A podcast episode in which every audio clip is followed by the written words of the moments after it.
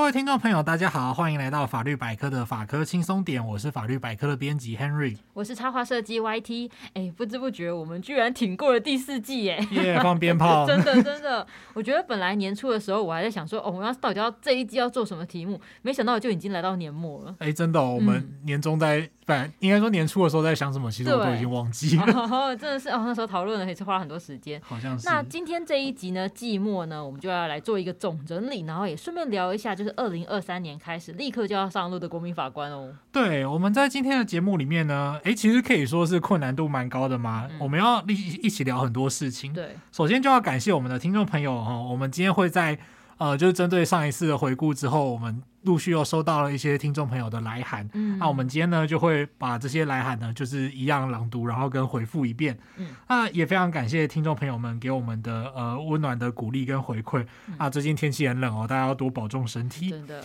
对，就在我们录音的时候，就是天气非常冷这样子，又是什么大陆冷气团吗？哦，就我们会先去回复听众朋友的留言跟回复，然后呢再进入我们展望明年的。像 YT 刚刚说到的国民法官哈，嗯，哎、欸，我每次看大家的留言啊，我真的有时候会怎么讲，就有一点点紧张，怕会说，哎、欸，我会不会有些人留言说，哎、欸，你刚刚在那个节目里面有说了什么不该说的被点出来，有时候会有点紧张，对，但还是很期待看到大家的留言，就是每次看了就会觉得说，哎、欸，这真的是我们做这件事情，真的是有人在收听呢，就觉得哦，就甘心呢，对，非常感动。好，那首先听众时间呢，就第一段呢，我们是要献给一位非常。呃，认真的听众朋友哈，所以这是我们法律百科有史以来收过最长也最热情的留言，真的。对，所以，我们第一个部分呢，其实完全是在回顾一下这个，小聊一下第三十一集《动物的奇幻旅程》这一集哈。嗯、因为这个来留言的听众朋友呢，他是呃，目前就读于生态学与演化生物学研究所啊，果然是非常专业嘛。Henry 听到这个就啊，我觉得要肃然起敬啊。对对，就是啊。这法律就是皮相小道，这样。你们都很专业。对，那呃，这位呃同学呢，就是先称呼他为谢同学好了。那谢同学呢，他总共写了非常热情的，就是超过两千字的留言给我们。嗯。那首先呢，就请恕我们没有办法全文照念哈。嗯、那不过因为谢同学呢，也给我们非常多的提醒跟建议，那我们就会针对这个部分一一的去回应谢同学的留言啊。那谢同学问了什么呢？我们也会让听众朋友知道，就是说它里面问了很多关于生物上面的一个法律问题哈。嗯、好，那呃。不过这边还是要跟谢同学说一下，如果可以的话呢，请你找到法律百科的官网，嗯，然后用联络我们，就是我们有一个呃联络信箱，那很希望您就是可以写个信给我们。那除了 Henry 希望可以用完整的书面篇幅来回答您的回馈之外呢，啊、呃，我们也很希望可以寄一些纪念品给你这样子。因为那时候收到留言的时候，真的觉得哇天啊，这真的花了很多心思时间。对，打开那个问卷系统的时候，我就想说奇怪，怎么觉得都是同一个人，就是 哇写好多东西。对，我们真的非常感谢。谢哈，嗯，好，那首先呢，谢同学有提到说，哦，就是他是我们的忠实听众，真的非常感谢。嗯，那他的呃，包括专业领域是生态学门嘛，他研究的议题呢，跟保育也有关，就是野鸟撞玻璃，然后会导导致的创杀的问题哈。嗯，那再来呢，就配合救伤单位进行这个动物的救伤。好，那呃，谢同学提到就是说，他对于放生这个问题的。呃，就是等于说非常有共鸣啦，因为他也才刚参加过相关的这个，呃，他针对放生这个议题呢，有真他有去看一场讨论会吼，那就有提到说，就是放生这件事情到底应该要怎么去看待。嗯，好，那他提到的就是，呃，他虽然说他列了七点，但是其实我算了一下，总共有八点，好我们还是就逐一来讨论哈。第一个呢是提到说，YT 提到了小时候捡到差点被路杀的斑龟回家养。哦，对，对，他有提到说斑龟是台湾原生种，然后就是他捡。YT 跟小班。是小班吗？对，小班，小班。对，跟小班邂逅的地方应该是他的原栖地，所以就遇到就带回去的话，就是遇到是人，好像对有点 尴尬这样子。哦，对，这位听众有那时候有来信的时候有提到，那我想说，我之前养的那只小班，它其实正确说起来，它是爬到我们家院子啊，因为我们那可能住在乡下的地方嘛，院子很大，然后骑车刚好回来看到。不过那时候可能因为我在想，那是栖地的原因，可能是因为因为刚好紧邻我家有一片那种荒凉的树林，嗯、可能连同我家范范围在内都属于它的栖地吧。我在想，对，然后。但是我觉得真的是蛮谢谢这位听众，让我知道说，哎，如果万一再有机会再遇到这种班规的话，到底要怎么处理会比较适合？对，简单来说就是他就是从他家出来散个步，然后就散步到 YT 他家这种概念。对 好，那呃这边要先说明哦，当时 YT 年纪还小，所以就是 对未满十八岁这样。好，那呃，谢同学想要连带问到的就是说，哎，因为这个时候算是野生动物嘛，那如果你是在路上看到野生动物的话，你好心把它救回家，这样会不会反而违法？它会涉及到的就是野保法的第十七条的规定，哈，它是禁止一般人就是以非学术或教育的目的去猎捕。嗯，那讲到猎捕这个字呢，就是呃，谢同学有提到说，诶，想要请教 Henry 怎么看野保法里面这个猎捕的构成要件。嗯，好，那呃，我稍微做了一下功课，哈，就是猎捕的意思呢，我们在法律上要去参考这个野保法第三条第十二款的规定，它的原文是用猎具。啊、呃，药品、猎具或其他器具或方法捕取或捕杀野生动物的行为。哦，好，所以其实严格说起来，如果是好心带回家养，嗯、它其实也符合条文上所谓的捕取的这个行为。哦、对，就是你把它带回家，或者是说你在家里面放东西，让它啊引诱引诱对引诱它过来，这些都可以算。嗯、那所以说，像在野保法第十六条、十七条，他们分别有针对呃。保育类跟一般类的野生动物，他们有禁止猎捕的规定啊。那实物上也确实曾经出现过那种出于好心把受伤的野生动物带回家照顾饲养，却因此而违法的案例，其实是有的哦。嗯、那从法律来讲呢，就是确实像呃谢同学提到的这个情形，就是好心带回家养，它其实也构成猎捕，嗯、而且实物上也确实就是真的会进法院。嗯。只是它在个案当中呢，会比较有裁量的空间。针对例如说，呃，猎捕保育类野生动物，其实是有刑责的，而且还蛮重的。对，因为它保育类。对，但是如果你是属于一个，呃，相对来讲，你是出于好心，哎，看到它受伤跌落在水沟里面，然后就把它带回家照顾，然后就不小心照顾了。出感情之后呢，你就把它养起来。这个时候，如果被法官知道的话，法官可能会处以比较低的刑度。嗯，然后或者在个案当中，就是因为处以比较低的刑度嘛，然后让被告呃，或者是让被告可以缓刑，嗯、或者是在后续执行的时候呢，让被告有这个一颗罚金的机会。嗯，哦，那这样的话，比起他一般恶意的那种，我们知道说去滥行捕捉的状况呢，他相对会罚的比较轻。嗯，所以这一点来讲，算是在呃法官会在个案当中去稍微取得一个平衡，这样子。哦对，那呃，不过相对来讲，就是谢同学也提到说，偶尔有这样的个体被民众带回去的话，是对整个族群影响不大。嗯、那不过如果就是说有人接下来积极的鼓吹去把这些捡到的一般类野生动物当成是宠物饲养的话，嗯、确实会造成生态上的大问题。嗯、这一点我们也是觉得说，哎，学到很多，就真的。对，我觉得这还蛮重要的，就是听看完他的留言以后，觉得哎，真的是知道，就是说万一再有这样的事情，到底要怎么做才是最适合的。对，其实可能就送到主管机关的相关单位去处理会比较好。嗯、对，那再来谢同学呢，他提到就是第二个问题是关于说放生哦，放生的话呢，就是说呃，除了我们在就是小聊一下第三十一集的节目里面讲到的那种大规模的宗教放生太阳之外呢，还有一种是动物。它可能没有经过野放之前的训练跟评估，就这样子放出去。哦，哦，例如说它可能是被长期饲养，嗯嗯，或者是说它身上其实还有带有伤病的话，这个时候放出去的话，就没有办法适应野外的生活。嗯、哦，所以这一点呢，也是呃跟其他听众朋友介绍说，哦，其实放生之前，如果它呃，例如说放错地方之外，它可能还有没有经过事先的训练跟评估就放出去，那同样也会造成这些生物反而是。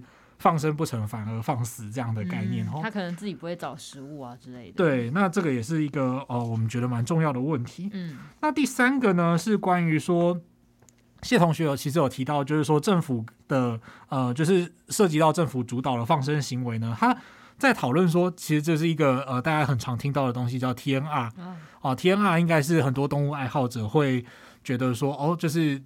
他们会觉得这是一个很值得讨论的东西吗？是，还蛮多蛮多讨论的吧，在网上搜寻的话。对，那 TNR 这个地方呢，简单来说就是把动物带回去照顾，然后再就是把它放出去嘛，结扎，然后放出去。嗯、好，那 TNR 这件事情呢，就是说，呃，对于生态人来讲的话，显然它可能是其实会有入侵种的问题。嗯。哦、呃，就是例如说，有些犬猫，它其实在台湾的话算是一种入侵种。嗯。那对原生态可能会遭到呃。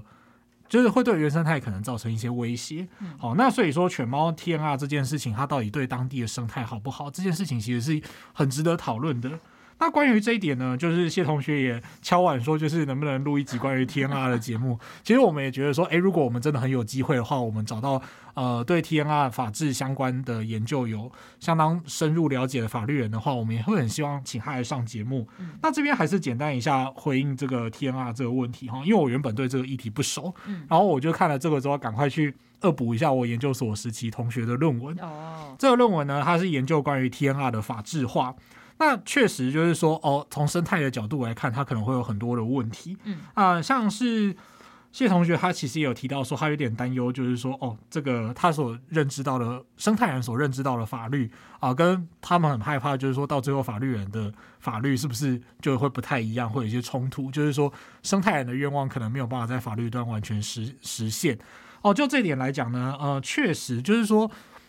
法律定定的过程，它其实是一个非常麻烦的过程啦。就是好比说你在电视上看到的那种各种立法院吵架，那姑且不论，就是说一个法律它要从就是。不管是他经过何种程序，他要立出新的法律啊，或者是说他要修改某一部法律，他其实都要经过很多利益团体的折冲，然后他们就会去游说政治人物嘛，等等，所以就会看到那种国会的现象。即使呢是根据生态专业提出修法的话，也确实就是他到最后有没有办法完全付诸实行，还是到最后一定会有呃缺憾，这个都是。呃，立法上面的必然啦。那 Henry 只能说，就是呃，我很希望这这个地方可以有更多人投入，然后达到这个立法初衷。那事实上也就要看你的呃，或者是你，比如说你选区的立委，或者是说你投票选出来的立委，他们到底在不在意这些东西？好，那我觉得其实还蛮重要。那究竟 TNR 最后他有没有办法就是法制化，或那他法制化的结果可能是严格控管 TNR，然后就尽可能降低 TNR 对生态造成的。呃，一些影响有没有这个可能呢？这个是我们未来可以持续关注的哈。那再来第四点呢，就是呃，这个谢同学有提到说，就是呃，野生动物捕捉野生动物，然后来进行商业放生或者是释放饲养的野生动物，虽然说野保法是有规定，就是有处罚的规则，但是执行面上面效果并不是很好。然后你必须要有人检举嘛，然后还有明确的证据去证明它违法，的确是很困难哦。的确，呃，就是谢同学提到的是执法方面的困境，确实在实务上，我们也会暂时基于说警力跟举证等等的问题，然后还有一般的就是动物保护的主管机关，他们并没有去动用强制力的权限，所以执行效果不好，这个是也是确实的。那事实上在，在呃法律领域层面呢，Henry 也曾经听过说，诶。有一些呃意见是研议说可以设置所谓的专责的动保警察或者说动物警察这样的意见，它其实是一个长期的难题哈，就是说现行警察的训练它其实并不包含动物专业，然后它在呃面对这些就是有违法捕捉动物的情况的时候呢，一般的警察他可能也会没办法分辨说这个是什么样的动物，或者是说没有办法去辨别当下的危害哦，所以在执法方面也会有一些困难。那这个要不要去？怎么去新增这个动物专业稽查人员，或者是要不要新增动保警察？这个也是呃需要时间演绎的问题。但也确实就是有团体曾经提出过讨论。那、啊、当然这个都是一直都在讲长期问题，好像对人家不太好意思。对，不过呃制度设计相对来讲真的是蛮复杂的。对，因为我觉得这几个问题都算是它背后牵扯到应该会蛮庞大的。嗯嗯，对对，那它可能也需要很多政府机关部会动起来啦。啊、所以我觉得这是一个。呃，长期的难题。嗯，再来呢，就是谢同学提到说，在上一集，就是呃，这个小聊一下第三十一集里面呢，他有提到说，呃，路边我我啦，就是我原本提到说，路边拯救的野生动物需要依法令规定送到相关的救伤机构。嗯、那这个地方，谢同学是提出说，哎，这个好像跟现行法律规定好像不太一样，就是说，其实法律规定只有说野保保育类动物在野保法里面就是规定说不得持有，然后。无主的保育类野生动物需要委托相关的单位收容或救护，这样子。那一般类好像不太算。这一点这边呢，算是我讲的有点太，我表达不够好，不够详细，所以这一点呢，非常感谢谢同学的指教哈。呃，这边呃原本的意思应该是要是要是说，如果在野外拯救了野生动物的话。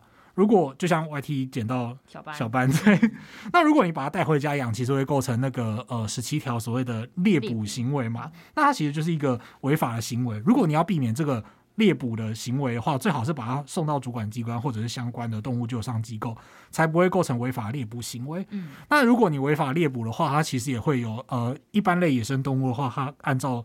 野保法是有罚款的处罚吗？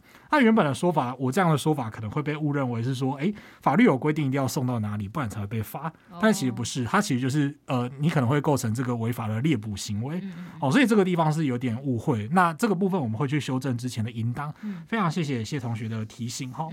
那再来呢，他还有提到哦，真的是呃，当然不，我们不是说就是其他听众朋友没有做到这一点就不好，我们真的很感谢每位听众朋友的温暖。真的。但像做到这个地步，我觉得 Henry 就要怀疑说，我们是何德何能受到这样 美好的对待，很像我们上上辈子拯救了地球之类的。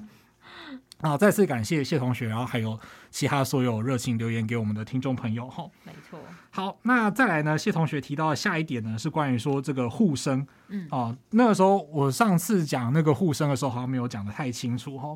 啊，护生的部分，谢同学有补充说，这个让宗教团体呢，他们在野生动物救伤单位进行野放或伤愈的野放伤愈或者顺利成长的幼体的时候，在旁边呢，就是进行宗教仪式。那这样子呢，确实是比较鼓励代替放生的做法。嗯，哦，那这个部分也让我们觉得说，哦，原来是这样子。所以以佛教的教义来讲，他们成佛的法门其实还是很多吗？对啊，应该说看你怎么去诠释这件事情啊。对对，所以我是觉得说，嗯，我们真的是对于，就是即使是笃信宗教的信众，我们也真的是要就是与时俱进的去。呃，修正我们自己的东西，就没有什么传统是，只要你维持那个教义，没有什么传统的仪式性是不能够被破坏的。嗯、就是那些仪式的外在，他们并不是一个绝对的衡量标准啊。嗯、应该说，他们其实应该说都会有某一个，他其实是真的想要达成的某个核心，比如说他想要做善事，对，或什么之类。那你知道，其实主要是要达成这个目标才是重点。对。对那再来呢，就是说谢同学有提醒说，我们在节目里面有提到，就是野保法里面有规定说，野生动物不得骚扰。野保法里面主要针对的是保育类野生动物，然后一般类的话呢，它是在呃所谓的保护区里面，不然的话，一般来说你去骚扰一般类野生动物，好像也法律上没有特别的管制。哦，这一点呢，我我记得我那个时候在录节目的时候，我是有稍微提到说，诶，我们在针对那个动物部分，我们野保法是有比较严格的规定，禁止骚扰。啊，那也确实就是谢同学提到的是，其实对的，就是说。确实，一般类野生动物的保护密度比起来是比较低。嗯、啊，那这个地方是因为说，当时在节目里面的整体主轴，它其实还是在讲呃放生的问题，然后跟运输的问题。嗯、所以说那个部分我比较讲的呃，算是有点说哦，野保法就是这个样子，比较严格啊。呃，但是因为其实我们的野保法跟动保法，啊，它其实是一个蛮交错的规定，然后里面的细节还蛮复杂的。那个时候，Henry 是本来担心说啊，我万一就是这样子把每一个东西都讲得很清楚的话，那个节目不太晓得会录多长，会爆量哦。对，就有点可怕这样子。好，那不过这个地方也是在呃回应，就是谢同学的问题哈，就是说哎，没有错，的确在像您所说，在法律上是这样子。嗯。最后，谢同学有在提到，就是对他的最后一点，真的是。很多点，我们都觉得说，其实我们本来很想录一整集来 讨论他的留言这样子，对，或者重新做一集。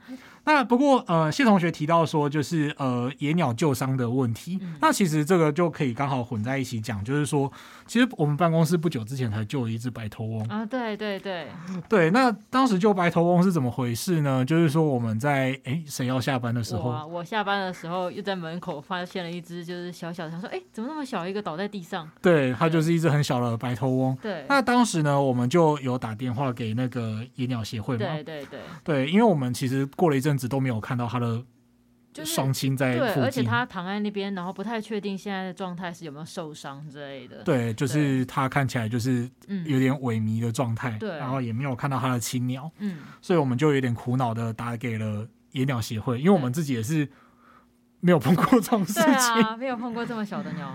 对，那那个时候我们就是把呃，我们就有听指示，就是说，哎，把它就是稍微看一下有没有青鸟嘛，那是真的没有，嗯、那。呃，我们就找了纸箱，然后戳洞之后，在里面放柔烂的报纸，对，然后再把它装进去，然后送到动物医院去，这样。嗯、那呃，这个呢，就是谢同学其实也有提醒我们说，哦，确实就是在野鸟救伤的部分，呃，例如说最好是不要拿铁笼，嗯，哦、呃，或者是你用了纸箱，但是没有封好，哦，那就可能会不小心掉出去啊，或是它突然挣扎飞出去，对，会打坏或打断羽毛，或者是你底下垫的是碎纸屑，嗯、那碎纸屑可能会被它吃掉，就是会很危险这样子。好，所以那个时候呢，呃，谢同学也有提到说，正确的伤鸟运送方式是用戳洞通风的纸箱盛装，那里面可以垫上不要的旧衣服或者毛巾。嗯、好，那那个布料要挑一下，就不要让它的脚去勾到。勾到对，然后再来呢，就是说也可以用报纸啊，嗯、然后不要放食物跟水，然后封好之后，尽速的去联系救伤单位后送。嗯、对，那这个部分呢，就是说呃。也确实，我们就是当时就是有遵照那个野鸟协会的指示，我们就是把那只白头翁装进去送到动物医院这样子。对对，然后去到动物医院，他那时候也有跟我们留下就是捡到的地址嘛。对，对。说那时候说，哎，如果确认没有问题，他们会再跟协会联系，然后可能会再放回原来的，就是找捡到他的地方。对对，所以这个算是一个嗯，有点。我们的初体验嘛，啊、办公室初体验。希望他现在应该已经顺利的飞在我们办公室上空了。啊，希望希望。好的，那以上呢是第一个部分哦，就是、嗯、呃听众回馈的 Part One，就是对 关于这个非常热情而且非常专业的同学的呃回馈，我们真的非常谢谢他哈、哦。嗯。那希望这一集呢也可以直接当做是小聊一下第三十一集的番外篇嘛，希望可以让各位听众朋友了解到更多跟动物有关的知识。没错。好，那接下来呢，我们也就是要继续就是来。呃，朗诵跟回复其他听众朋友的留言哈，我们真的是非常感谢，真的。好，那第一位我们请 YT 来朗读，这样。好，那我们有一位这个留言的听众，他叫做大头，然后他写说提升法律知识。保障权益，然后说我看了以后就觉得啊，真的很感谢，因为我觉得我自己做这个节目做了四季，我也觉得我提升了法律知识、欸。哎，哎，没有啊，可是我们刚刚问的时候，你不是说有一集你马上就忘记当时录了什么？我马上就忘记，可是觉得嗯，当下可是觉得哦，好好多收获、哦、这样，当然可能过两个月以后我就忘记了啦。真的只有两个，真的他可能真的可以留到两个月吗？好，没关系啦，就是呃。曾经拥有就可以了，对，可以可以，他就有一个留下一个小小的印象就好了。对，好，谢谢这位大头的听众的朋友。嗯嗯，那下一位呢是叫做 N A N N 的，嗯，那他有写说呢，我觉得可以从节目了解很多法律问题及知识，生活中可以处处是问题，但也觉得人跟人之间可以多点同理及宽容。想要建议可以做小学同学间玩乐肢体碰撞衍生而来的家长验伤提告题目吗？这类问题现在真是层出不穷。谢谢。哦，我觉得我看了以后，我真的也觉得，真是除了很谢谢 And 的留言以外，然后我也觉得真的就是怎么讲，跟你们接触以后，我真的觉得生活中处处都跟法律有关。然后，可是渐渐的也会觉得有一些事情，就像他刚刚讲的这种同理宽宽容啊，我也觉得生活中有一些事情好像也是法律没有办法解决的吗？哦，对啊，如果生活中是处处都是法律的话，其实会活得很累。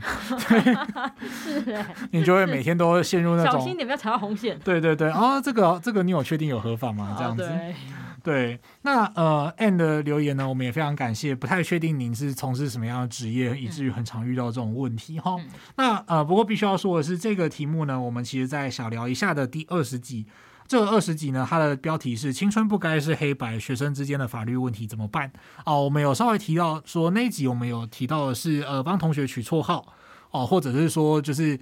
类似霸凌的行为，哦，或者是说你拿针去戳同学啊，然后把人家椅子抽掉啊，他可能会遇到什么样的问题？好，那呃，虽然说就是小学同学之间玩乐啊，然后肢体碰撞衍生出来，就是说家长可能很生气，要验伤去提告。嗯，呃，有些人可能会觉得说啊，就小朋友玩闹而已，又没什么。嗯，可是从另外一端来讲，你可能就是看着你的小孩黑肿着眼睛回来，你一定会觉得说，哦，怎么会这样子？嗯，对，所以其实呃，我觉得这种东西真的是。所谓的互相宽容跟同理这件事情，它其实真的还蛮困难的。真的。对，就是你要你自己要做到什么程度，也是真的很困难。嗯、对，那不过详细的法律问题呢，可以请 Anne 去回顾一下我们那集小聊一下第二十集的节目、嗯、啊。然后如果有更多具体的回馈，或者是说，哎，我们有什么讲不清楚的地方，欢迎再留言给我们。嗯，没错。那下一位听众呢是叫做 Phoebe，嗯啊，他写说很喜欢你们的节目，特别喜欢 Henry 谈刑法或刑诉相关的议题。哦，你是专门对。哦，对。好，他说也希望之后可以多出这方面的议题，比如说像跟骚法或是毒品危害。防治条例跟贪污治罪条例等，他说边听 Podcast 也可以顺便复习课程上教过的内容，节目内容真的很优质，然后同时适合一般民众以及法律系的在学学生。好，谢谢 Phoebe，你你擅长的东西。哦，对，应该说就是 Phoebe 跟 Phoebe 说明一下，就是嗯，Henry 自己就是念呃，我对我说说班是念刑刑法的，啊、对，所以说呃，谈刑法或刑诉相关的议题呢，就是很感谢 Phoebe，就是会喜欢，然后。嗯呃，当然，像是之后的跟骚法，那跟骚法的部分是因为说它的呃，目前的累积案例其实还是相相对算有限啦。那我们也会需要更去观察说，哎，实物上到底是怎么做的？嗯，然后当实物上形塑出一个标准之后，我们再来做节目，来更 update 之前的这个。我们虽然有简单的聊过跟骚法，但是呢，那是在它停留在草案的时候。那我们之后有没有办法，就是针对跟骚法的实物判决做更深入的了解，然后介绍给各位听众朋友呢？这个我会再继续努力看看哈。嗯，那再来就是说，像呃毒品危害防治条例的部分啊，呃这个地方我比较。倾向说哦，有没有可能去聊一些我们的毒品政策的问题啊？那这个其实也很困难啦，就包括说最近几年在讨论的大麻到底要不要要用大麻，到底要合法要不要合法化啊？啊，或者呢是说我们针对毒品，它是否需要有更开明的刑事政策？这些事情其实都是呃专业领域上很值得讨论的。不过因为讨考考虑到就是说台湾社会对于毒品这件事情啊，普遍都还是保持着一个。呃，非常排斥、强烈的态度，那以至于说我们在讨论的过程当中，其实我们也会去思考说，哎，到底要怎么跟听众介绍这个？所以一直是一个哦，我们觉得可以做，但是一直找不出心力来做的问题。好，那这个地方就 Henry 会稍微检讨一下，哦，看要不要做这个东西。那在贪污治罪条例的话呢，啊，就是在二零二二年的选举的过程当中呢，会有很多问题哈，这个感觉也是很有机会跟听众朋友讨论一下。不过总之就是非常谢谢 Phoebe，那也希望说，呃，我们的节目有助于你就是快乐的复习或者是回忆课程上。我们曾经讨论过什么东西这样子啊，也祝菲比就是学业进步啊。菲比是法律系学生啊，希望你就是可以继续喜欢法律这样。好的，那我们下一位听众的人呢是叫做 Kevin，然后他的留言是他写 Hello 法科，很谢谢法科带来这么精彩、有趣及专业的内容。除了内容以外，整体视觉我也超爱，图片配色都很赞。希望你们能坚持继续做下去，我会一直聆听。那另外呢，也想请问法科，我本身并不是法。法律专业背景出身，但对于科技法律很有兴趣，未来也不排除走科法领域。那请问法科能协助提供像我这样背景的人如何培养法呃这个科法的专业知识，或是科法的职涯方面的建议吗？他说最后有个敲碗实体讲座哇，好，我要先谢谢 Kevin，就是很高兴，就是你的那个视觉部分啊，图片配色你很喜欢这个，我真的看了觉得很感动，嗯嗯就是不枉每次这边做这些做那个图文包，对，对，花了那么多时间就。觉得看到这样的留言，真的会觉得啊，做这些是值得的。嗯，嗯好，那至于说，呃，Kevin 有提到说他并不是呃，您并不是专业法律背景出身的嘛，但是对于科技法律很有兴趣。嗯。虽然我一开始看到的时候，总会有一种拍了我们汤家 啊，没有啦，没有啦。应该说，如果真的有兴趣的话，其实我觉得还是可以多了解看看。那例如说，呃，因为我不太确定，就是 Kevin 他您具体的科系是什么哈？那稍微简单说一下，就是我目前遇过也有那种就是想要去考专利师的。哦，那他可能就是他本身是理工背景，哦、然后就是他对于相关的法律有兴趣，他可能想要走专利师这条路。哦，那或者呢，就是说，其实有很多的呃职业，例如说食品业啊，还是什么，如果你对于这些你有原本的专业，然后你又会法律的话，其实你就可以担任法务，然后呢，就是担任起您的母公司，然后跟律师之间沟通的桥梁，这些都是可能的。嗯，那至于说要怎么样的去充实自己的法律专业呢？可以考虑的就是说，哎，例如去读。当然，就是说最最困难的，算是去读科法所或者是法科所哦，因为他们那个都是训练相当完整，然后要写论文的一个呃学制哈、哦。那看不同的学校有没有开科法所或者法科所这样子，那、啊、或者呢，也可以去上所谓的法律学分班或者是在职专班。那当然，这些其实必须要提醒一下，就是说他们也是要付出相当的金钱代价。嗯但相对来讲呢，就是各校去办这个东西，他们原则上都会。呃，师资都跟他们的法律系所是一样的，哦，所以说其实也可以学到相对应就是蛮多的法律知识，而且就是说在修毕之后呢，我记得应该都是按照呃现在的报名规则是都可以去报考，就是律师司法官考试。哦，对，那再来呢，就是说如果真的就是呃要还是想要先多读一些东西，然后来确认自己到底有没有办法承受，或者是自己到底对不会对对这些东西有没有兴趣的话呢？也蛮建议可以上网去搜寻一些学校，他们可能有开放所谓的线上课程，嗯，哦，去听一些例如说民法总则啊，或者是刑法之类的线上课程，那就可以稍微理解到，就是说，哎，听这些东西到底有不用有没有趣，然后您愿不愿意就是再往下走这样子。嗯、那也非常谢谢 Kevin，就是这么喜欢法科跟这么喜欢法律，那也希望说，呃，就是我们这边也是在评估到底要不要继续做嘛，所以说，很很希望有缘可以跟 Kevin 在就是。让您继续听我们的节目。嗯、那在实体讲座部分呢，我们真的有机会的话，说不定真的还可以来办一个调查。嗯，那最后呢，是一个在 IG 上收到的留言呢，是 WJ 一一一啊，他有说到说辛苦了，好喜欢你们啊，非常暖心的一则。对，那。后面还有一个很可爱的表情符号，对，对我现在无法再用言语来诠释那个表情符号。对对对，我们可能就是什么圈圈大于等于之类 对，那不过真的是非常感谢各位听众朋友。那呃，虽然说这一集是我们最后一集嘛，不过如果您有更多话想跟我们说的话，都还是可以呃继续留言，或者是。填写我们的问卷，让我们知道。那如果说就是我们有收到更多留言的话呢，我们也不排除会再推出番外篇，嗯，来回答这些呃留言这样子。那总之呢，非常感谢各位听众朋友对于法科轻松点从呃从第一季到现在第四季，真的也是不一。也是蛮漫长的一条路哎。对，然后我们好不容易就是从今在今年就是正式突破十万的下载收听数。对。那时候觉得这十万这个数字，应该说一开始做的时候，应该会觉得十万怎么可能很遥远？对，那个时候每一集平均大概就是几百次，就是其实有上百次收听，但是就是真的会觉得说，哎，其实我们好像没有特别就是说要以什么成为超红的 Podcaster 还是什么为基础，然后一开始就是说啊。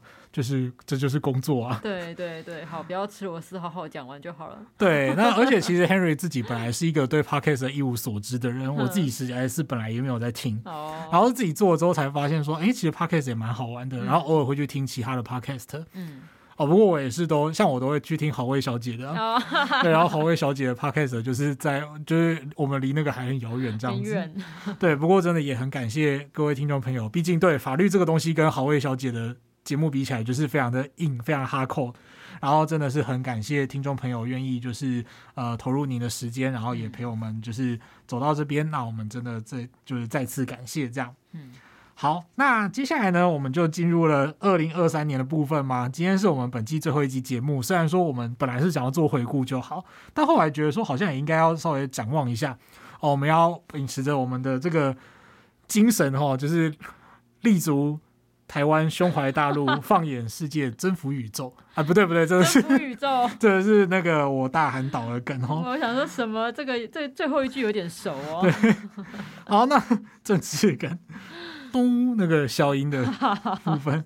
好，那我们就来准备跟听众朋友聊聊，接下来即将到来的二零二三年呢，会发生什么事？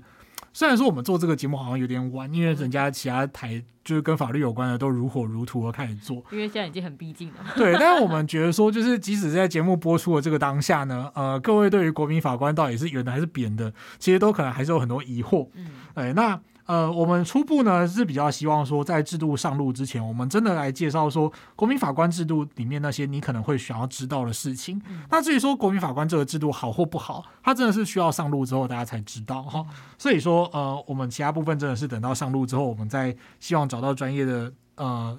法律人前辈来谈这个东西，哦，所以我们今天也是会就简单来说明一下国民法官的基本规定，那也会稍微聊一聊法律人对于国民法官制度的看法。嗯，其实为了我的那个懒人包啊，这次我有先做功课，不过还是让 Henry 来说明这整个内容会比较完整一点。那懒人包的部分呢，也请大家支持一下，到时候可以到我们的法律百科的 FB 来看看，然后也可以帮我们按赞分享哦。对的，在节目播出的。前一天或是后一天，对，没错。对，这个时候呢，就是呃，您可以关注法律百科的 Facebook 跟 I 跟 IG 哈，那就会看到说，哎，可能有国民法官的懒人包。对，那里面呢，就是会浓缩我们节目今天讲过的精华，那都可以看一看。嗯、啊，对于您自己就是即将成为国民法官这件事情呢，会有一些看法。嗯、那当然，如果说彼端就是其实是具备国民法官消极资格 的听众朋友呢，也可以分享给你的亲朋其他的亲朋好友这样子。嗯。好，那首先呢，我们先从最基本的开始好了，就是哎。诶常通常会有些人会问说，那是这个是国民法官是所有人都可以当吗？还是说他是有什么想象的限制条件呢？呃，一般来说就是国民法官是年满二十三岁的我国国民，嗯、那依据就是户籍登记资料，在该地方法院管辖区域内继续居住四个月以上。哦，听起来跟选举有点接近啦，嗯、就是你投票权的部分。对对，那呃的确就是你要在那个地方住，比方说呃我就是在台北，然后呃就是根据户籍资料，如果户籍迁在台北。啊，我在台北住了大概就是六个月这样子，然后我年满二十三岁的我国国民，嗯、那我就可能会被选成国民法官这样子。嗯、好，那其他的有一些消极资格呢，指的是说，哎，你不能有例如以下的状况。哦，我们举几个来说明哈。第一个就是你曾经犯罪或者是受到惩戒，然后这个是正在进行中，例如说你正在服刑，哦，或者是说做被所谓的褫夺公权。那褫夺公权呢，就是呃白话来讲就是所谓应考试服公职之权嘛，就是说你可能没有办法参加某一些公共事务，哦，例如说你没有办法出来参选，然后你没有办法当公务员。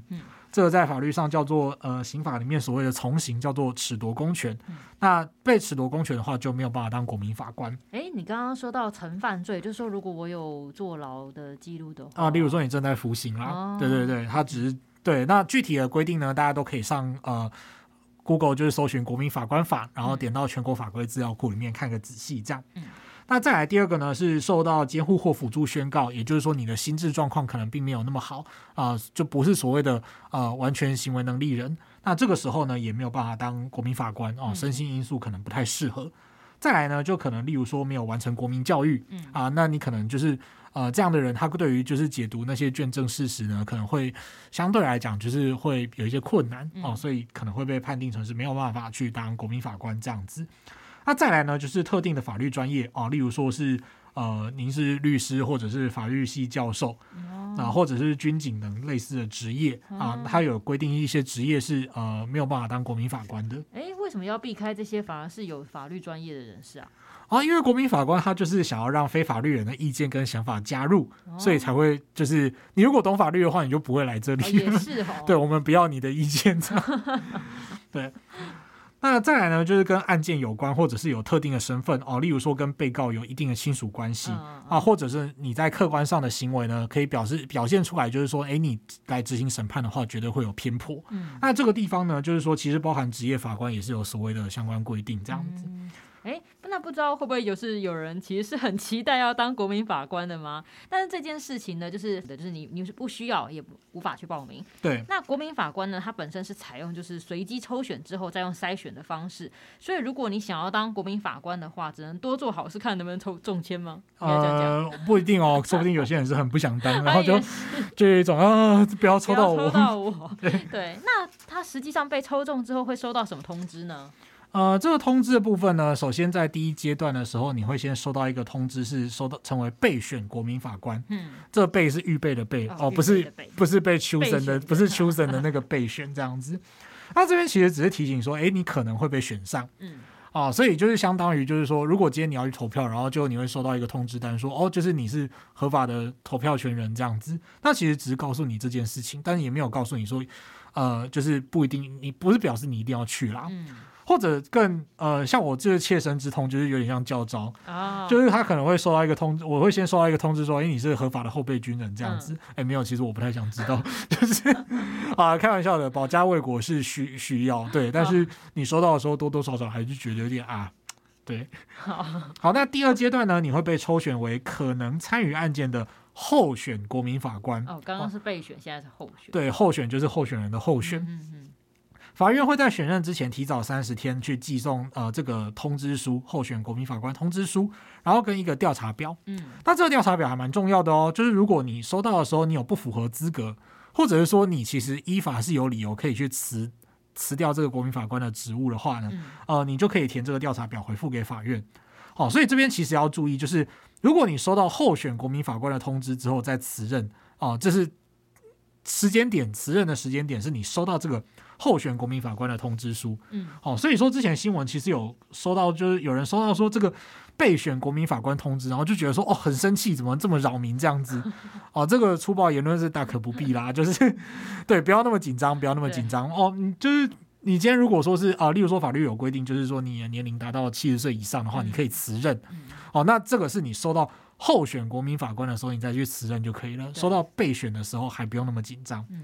那如果你真的有一些临时不方便的地方哈，例如说你家有照护需求哦，例如说你要照顾你的呃，就是上有高堂，对年迈的长辈或者是年幼的子女，遇到这种状况呢，你可以填这个调查表跟法院说，那请法院在开庭期间提供就是照护或者是托育的服务。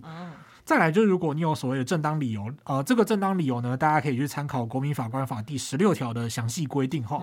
啊，包括说你呃，我们举几个例子，例如说你年满七十岁以上，然后有重大疾病，或者是你还是学校的老师或者是学生，这个时候你可以填调查表来辞任。那就是确认之后呢，就是你就不用到法院去当国民法官了。哦，哎，那法律上如果没有规定到的，就是不能够辞任的情形哈。所以像我们。就例如说 YT 被抽到了，你不能对你不能说就是我还要上班，然后当理由拒绝哦，这是不行的哈。嗯，对，就是很遗憾这样。对，就是即使你多爱你的公司，你还是在收到国民法官的通知的时候，你还是要赴汤蹈火的为这个我们的。公平正义走一遭这样子，对。那顺带一提，就是说，如果你个人有辞任的理由，但是你并不想辞任的话，你要去当国民法官，其实是 OK 的哦。好，所以这个辞任理由算是一个自由选择的概念啊。那跟各位听众朋友说一下，第三个阶段呢，则是到法院去参与这个国民法官的选任程序。那就按照这个通知书的选任期日到法院哈，然后你要去接受就是。法院里面到时候你会遇到的人，就是法官、检察官跟辩护人的询问之后呢，然后来挑选出该案件的国民法官。那会选出六名实际上任的呃呃这个国民法官，然后还会选出四位候补的备选国民法官。嗯、那这个地方呢，就是这个选任的过程，大家其实可以去看一些美剧或者是电影，他们在选陪审团成员的过程，其实就跟这个步骤是有点像，哦、就是大家到法院里面，然后接受大家询问之后，决定说，哎，一定要挑这个，不要挑这个，这样子。嗯那最后就会选出适当的人选，那然后来进行这个国民法官的审判程序，这样。嗯，那说到要当这个国民法官啊，通常会觉得，哎，如果我今天还要每天都要上班上课的，哪有时间啊？像刚刚讲的嘛，上课的话，Henry 前面提的就是他可以算是一个辞任的任对正当理由。但如果今天我就说，哎，我要上班啊，赚钱很重要，哎，那这样怎么办？呃，这个不用担心，这个不用担心。嗯、呃，国民法官呢，就是说虽然他其实是。不太确定大家可能会觉得怎么样啦。当然，我觉得，例如说跟政府如果今天说要发消费券，大家都会觉得说很开心。但是当你要成为国民法官的时候，大家心里面可能都会觉得有点不舒服，就是觉得啊好累。然后就会想说，哎，怎么办？这样我少赚一点点钱呢？哦、呃，事实上呢，呃，这个大家不用担心这件事情哈。嗯呃，国民法官的在工作方面的保护是这样的，就是说呢，第一个公司是要提供这个工价哦，哦，所以工价的话就是薪水要照算这样子，嗯、而且这个是国家义务嘛，所以是工价，就跟我去教招一样啦。你突然间阴沉下来自己对。好，那再来呢，就是雇主不能够因此对员工有任何职务上的不利处分。哦，所以各位雇主要注意，就是说，呃，如果您的员工就是被抽到要当国民法官的话，嗯、那这个是真的很重要的事情。所以说，你不能够因此就是，例如说扣他全勤奖金啊，对还是什么之类的。你不能说什么，哎，你拿特休来用。对对对，不能够这样子哦，必须要提供公假哦。对。好，那再来呢，就是说，呃，会有钱。嗯。好，就是直接很白话。国民法官呢，他会按照就是你到庭的日数，可以去领就是日旅费的补贴。嗯、哦，就是日费的部分呢，就是受到到庭通知的候选国民法官，然后呃，就是候选的部分呢，你是没原则上你是呃每天的话会有一千五，然后如果你是国民法官或者是被位的国民法官的话呢，那你原则上每天会有三千块钱。哦，然后如果你当天执行职务未满一小时的话，日费是两千元这样。哦，对，就是呃，我不知道大家到底听到这个会不会兴奋啦？就是我会兴奋，听到钱我都会兴奋。好，多赚一笔这样子。有工价，多赚一笔。对，就是各位能够除了就是卷起你的袖子，一起为这个公平正义一起出力之外呢，你还可以领到钱。对。好了，我们姑且不要用公平正义这么 这么就是沉重的词好了。我以为说虚无缥缈呢。哦，没有没有没有，就是这这些蛮沉重的。说实在话，对，因为我们的审判其实它有很多个面向啦，所以不能够就是。呃，对这个公平正义这一词就是重中之重，这样。嗯、好，那接下来呢，其他就例如说会有误餐费啊，简单来说就便当啦。对就是对。好，所以说呢，你在工作这方面呢会有钱，然后你去当国民法官本身也会从法院这边领到钱哦。那这样子的话，真的是两边都有钱拿起来，听起来好像。有点赞诶，其实也不差啦。对啊，因为公家那边公司还是要给你薪水嘛，然后这边你去当国民法官也是会有钱的。对，哎，不过作为这个国民法官啊，会不会就是有被人跟踪，像那个电影里面演的、啊，被公跟踪，或是那种被爆料私事啊？比如说有被偷拍，然后写说什么，哎，这个某某国民法官私会某个人，怎么怎么之类，然后出入我可能还要戴口罩、戴墨镜、戴假发之类的吗？其实说真的，就是职业法官都呃，至少。我们很少看到报章媒体就是报道说职业法官有这种风险啦。那国民法官的部分呢？不过当然就是说，这其实 YT 刚刚这个问题，我想应该是很多人会担心的，嗯、就是说，哎，你担心你去做这件事情会不会反而被人家会被人家怎么样之类的？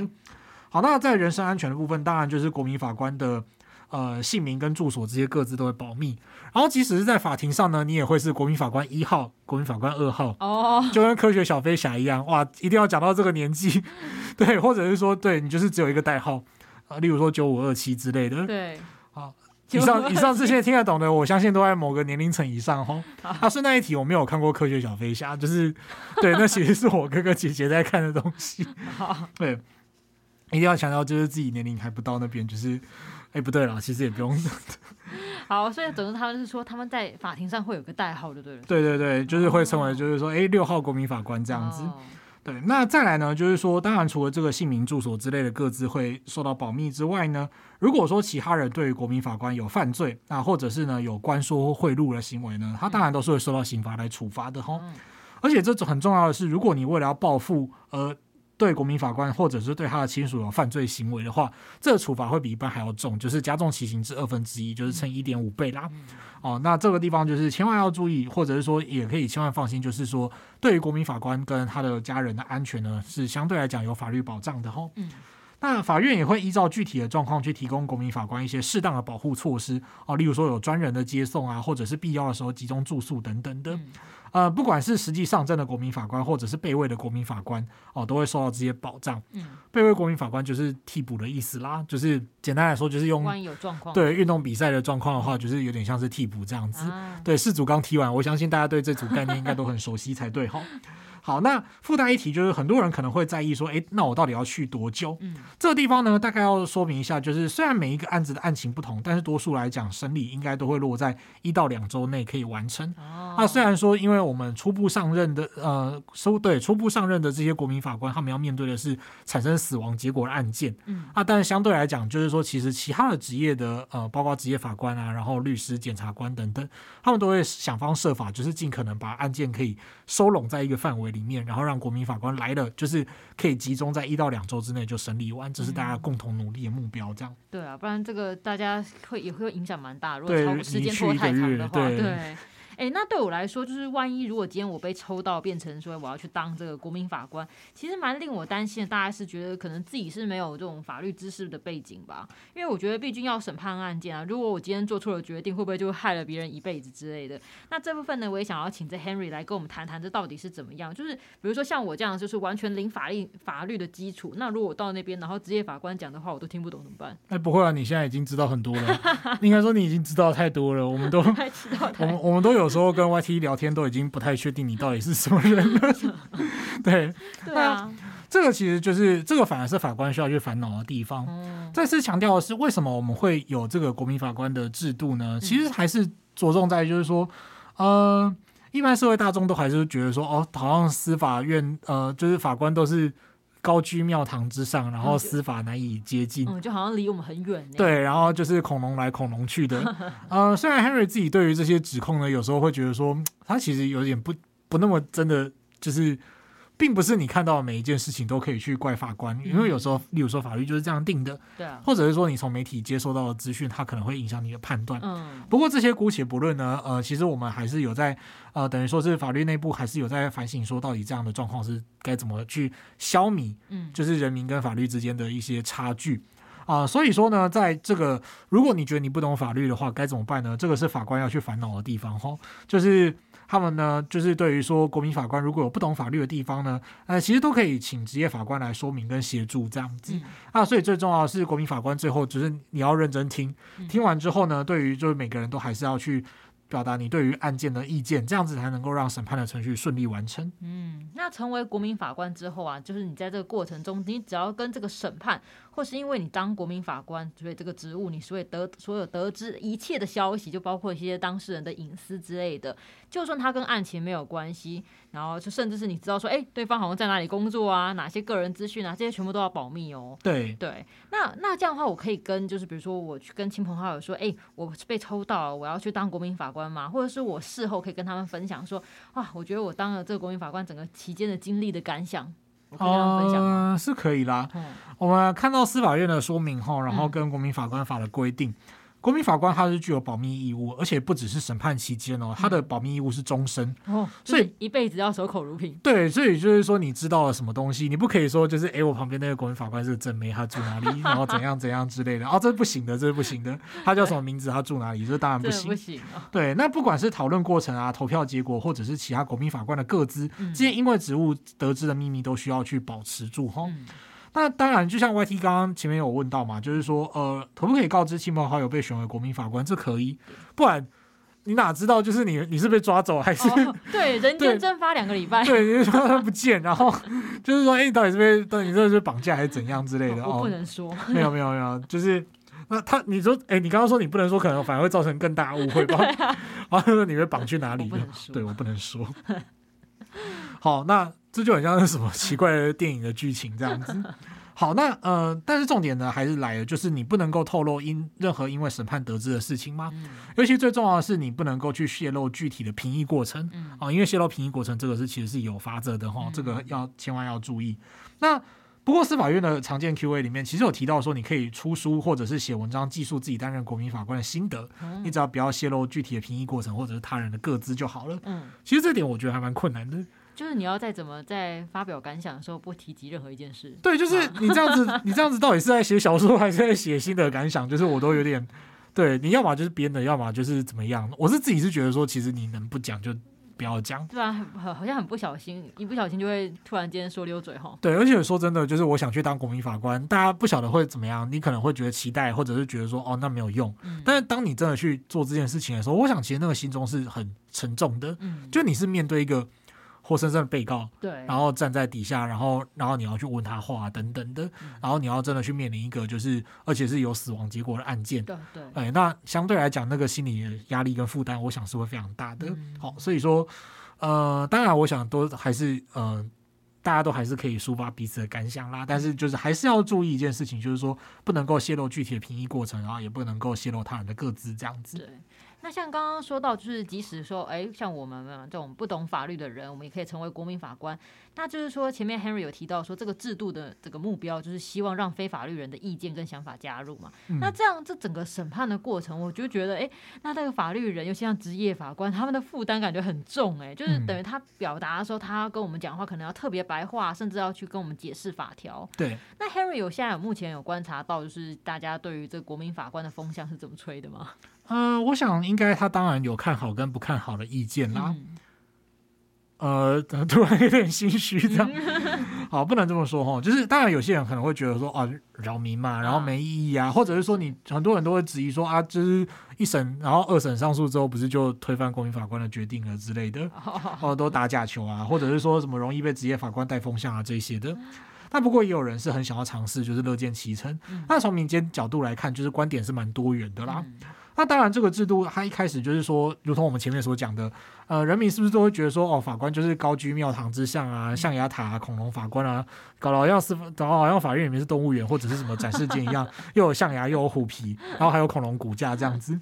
哦，那这这种种判决呢，不符合社会期待。不过，就如同我前面就是，或者是说我们节目其实一直都有陆续透过一些主题去讨论的，就是说。判决或者是怎么判决，或者是一些法律规定不符合所谓的社会期待这一点，有时候并不是真的符不符合社会期待，而是说你接收到的资讯跟呃实际上的状况不太一样嘛。这个我们前面有提到过。不过归根究底就是说，呃，虽然我们不希望做到不是。要把全民都变成说什么，就是全国推行法律教育之类的。但是我们也还是希望说，可以让人民多去了解一些法律的状况。哦，所以说到底要怎么样去消除这些差距，或者是说去寻求这个法律跟社会期待之间的落差，那怎么去处理它、解决它？那我觉得就是还有更多原因，那当然也有更多的做法。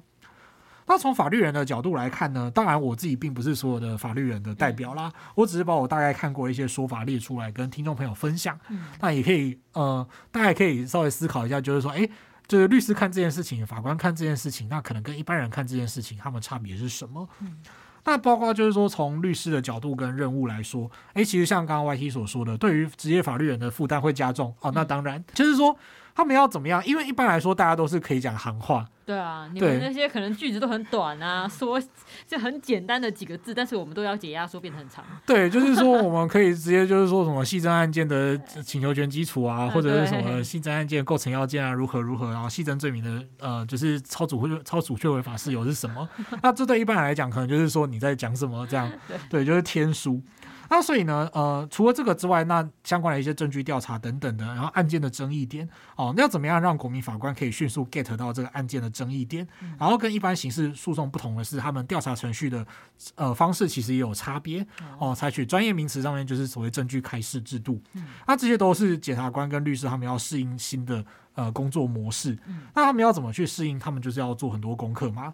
所以我其实也看过，就是说我当律师的学长姐都觉得说，哇，这个就是接一次就应该很累哦。那到底要不要接呢？就是律师自己也很害怕，就是说做一次就是真的要耗费很多的心力这样啦。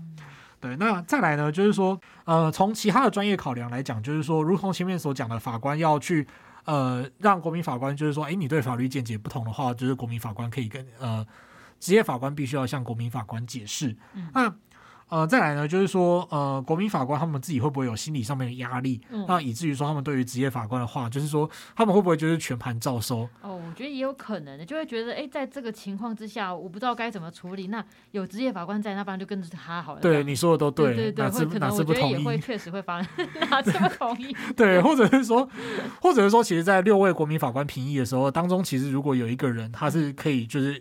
他就有一个引导效果啊，对对，然后其他国民法官也就是会跟他说，跟着哦，哦，我们觉得他是社会贤达，那我们都听他的啊，也没有啊，不一定社会贤达的判断就不一定都是真的这样。不过确实，因为就是那种，因为可能自己不是很了解的事情，然后加上这个会审判上就会会有一种心理压力啊。对，我是觉得说大家不要有压力，就是放开心胸来做这件事情啊。讲是这样讲，但是我觉得实际上一定超困难的。对，所以就嗯，还是希望各位听众朋友，就是如果您有兴趣，而且甚至或者说您已经真的就是收到就是。通知单的话，那真的是蛮希望大家可以去呃，也可以多听听我们节目，或者是多到法律百科上面看相关的文章，然后希望可以先充实您的法学素养。这样好。那我刚刚好像讲太正向了，不过 还是要继续往下来谈，就是说。呃，法律的审判实务上，就是对于一些具体的，例如说量刑的行情，嗯，哦，到底，比方说你到底要判几年啊，几年几个月之类的，这些其实是蛮复杂的。但对国民法官来讲，他们可能就是只能做一些比较大概率的一个区间的一个看的一个观察角度，就是没有办法说就是精确到就是什么十年然后六个月之类的，这些可能比较没有办法。再来呢，就是对于法律的具体操作啊，然后你这些东西你听过一次之后，你到底有没有办法形成你的新政？这些，那这些都是很艰巨的挑战啊、呃。我相信也是说，虽然目前国民法官法是会有几年的观察期啦，那我们也是蛮希望说，在这部分。呃，可以让参与的人都觉得说很顺利，然后审判程序也都能够有效的做出来，这样子还蛮重要的。对啊，那总之呢，这个国民法官这个事情呢，就会在二零二三年就要正式上路了。那借由这一集呢，想说来谈谈，希望让大家有个心理准备，如果万一你真的收到通知单的话，就不要太紧张啊。对对，那当然，我想其实有很多事情，因为刚刚 Henry 跟我们分享一些现在目前的风向，我在想说，其实可能有很多事情是不管你事前设想怎么周到，但是实际尝试以后才能够更确认可能哎，问题在哪啊？或者我们要怎么修正？或者这件事情到底是可行不可行的？那也是期望说能够更往原来我们预设要达到的目标更靠近了。对，就是让人民的声声音进入法院里面，啊、然后能够用不同的角度跟社会经验，然后做出更合乎民情的判决。是对。那呃，我们这一集呢就到这边哈。那非常哦。其实好像也不用特别复习什么，就是首先前面呢，就是感谢听众朋友的留言，对，然后我们前面录了这个小聊一下第三十一集动物放生的番外篇，番外篇。对，那还是呃，然后还有很多，就是当然也是要感谢其他所有听众朋友的留言，那包括就是从法科轻松点开播第一集到现在，哦，我们其实到现在已经做了八十集的以上的节目了，哇塞，对，那如果您都有听的话，真的是非常感谢，非常感谢，请务必 觉得很感动，对，请务必联络我们，然后 就是。附上收听证明之类的，然后，然后我们请 YT 绘制明信片一张之类的。对，那真的是非常感谢各位听众朋友，在这个漫长的从开播以来，其实也过了两年半呢。嗯，啊，岁月催人。哎，真的，这一瞬之间，还记得我还记得录第一集的窘境吗？对，我们是不是要回去 remake 了？因为其实按照后台数据，很多人都是从第一集来开始听。那他们到底有没有？他们有到底有没有往下听呢？可能听完第一集就不行了。然后听完第一集就是：“好吧，那就脱自此脱离。”我们好像要去 remake 一下第一集比较好。好啦，那再来呢？就是说，呃，听众朋友，当然如果呃想要留言给我们的话，当然都还是可以继续留言哦。嗯、那也非常感谢，就是。这段期间，包括说我们在做这个推拿整脊的时候呢，有专业的医师来提醒我们，就是医疗行为跟医疗业务的差别。嗯、那还有像这一次，就是这个呃谢同学生态以他生态的专业呢，就是给我们非常多的回馈。那这些呢，希望都可以让哦，都是我们的养分。嗯、然后希望就是呃各位各路高手其实可以听，然后都觉得说啊，Henry 根本就在乱讲，没关系，请务必来信指教，Henry 会在节目上道歉，然后回去重录这样子。对，那再来呢？如果呃，就是如果我们第五季顺利产出的话呢，我们会希望第五季我们会有一些呃全新的企划，嗯，那包括说我们也会希望请到更多有趣的来宾，对，啊、呃，真的法律百科的作者群阵容是非常强大的，我们会希望请到不同的来宾来跟各位听众朋友聊聊，就是更多更有趣的法律问题。那 Henry 也自己希望说可以做那种就是。有够短的，让你十五分钟配合一个简单的什么操哦，真的对韵律操之类的，十五分钟找婚金不止少金而已，就是你还可以听一集法科轻松点这样。我觉得这是我们原来一直在讨论这件事情，然后一直都期望能达到这样目标，但每次都想说啊，对，越聊再多讲一点啊，越聊越多这样子。啊，最后呢，就是到呃二零二二年的年末，然后即将进入二零二三年嘛，那呃我们今天也介绍了国民法官法，那当然这是一个呃。就是说，争议还是多少有一点的制度。那也希望各位听众朋友呢，就是大家还是可以保持着正面的心态来多关注一下国民法官法接下来的发展。嗯，好。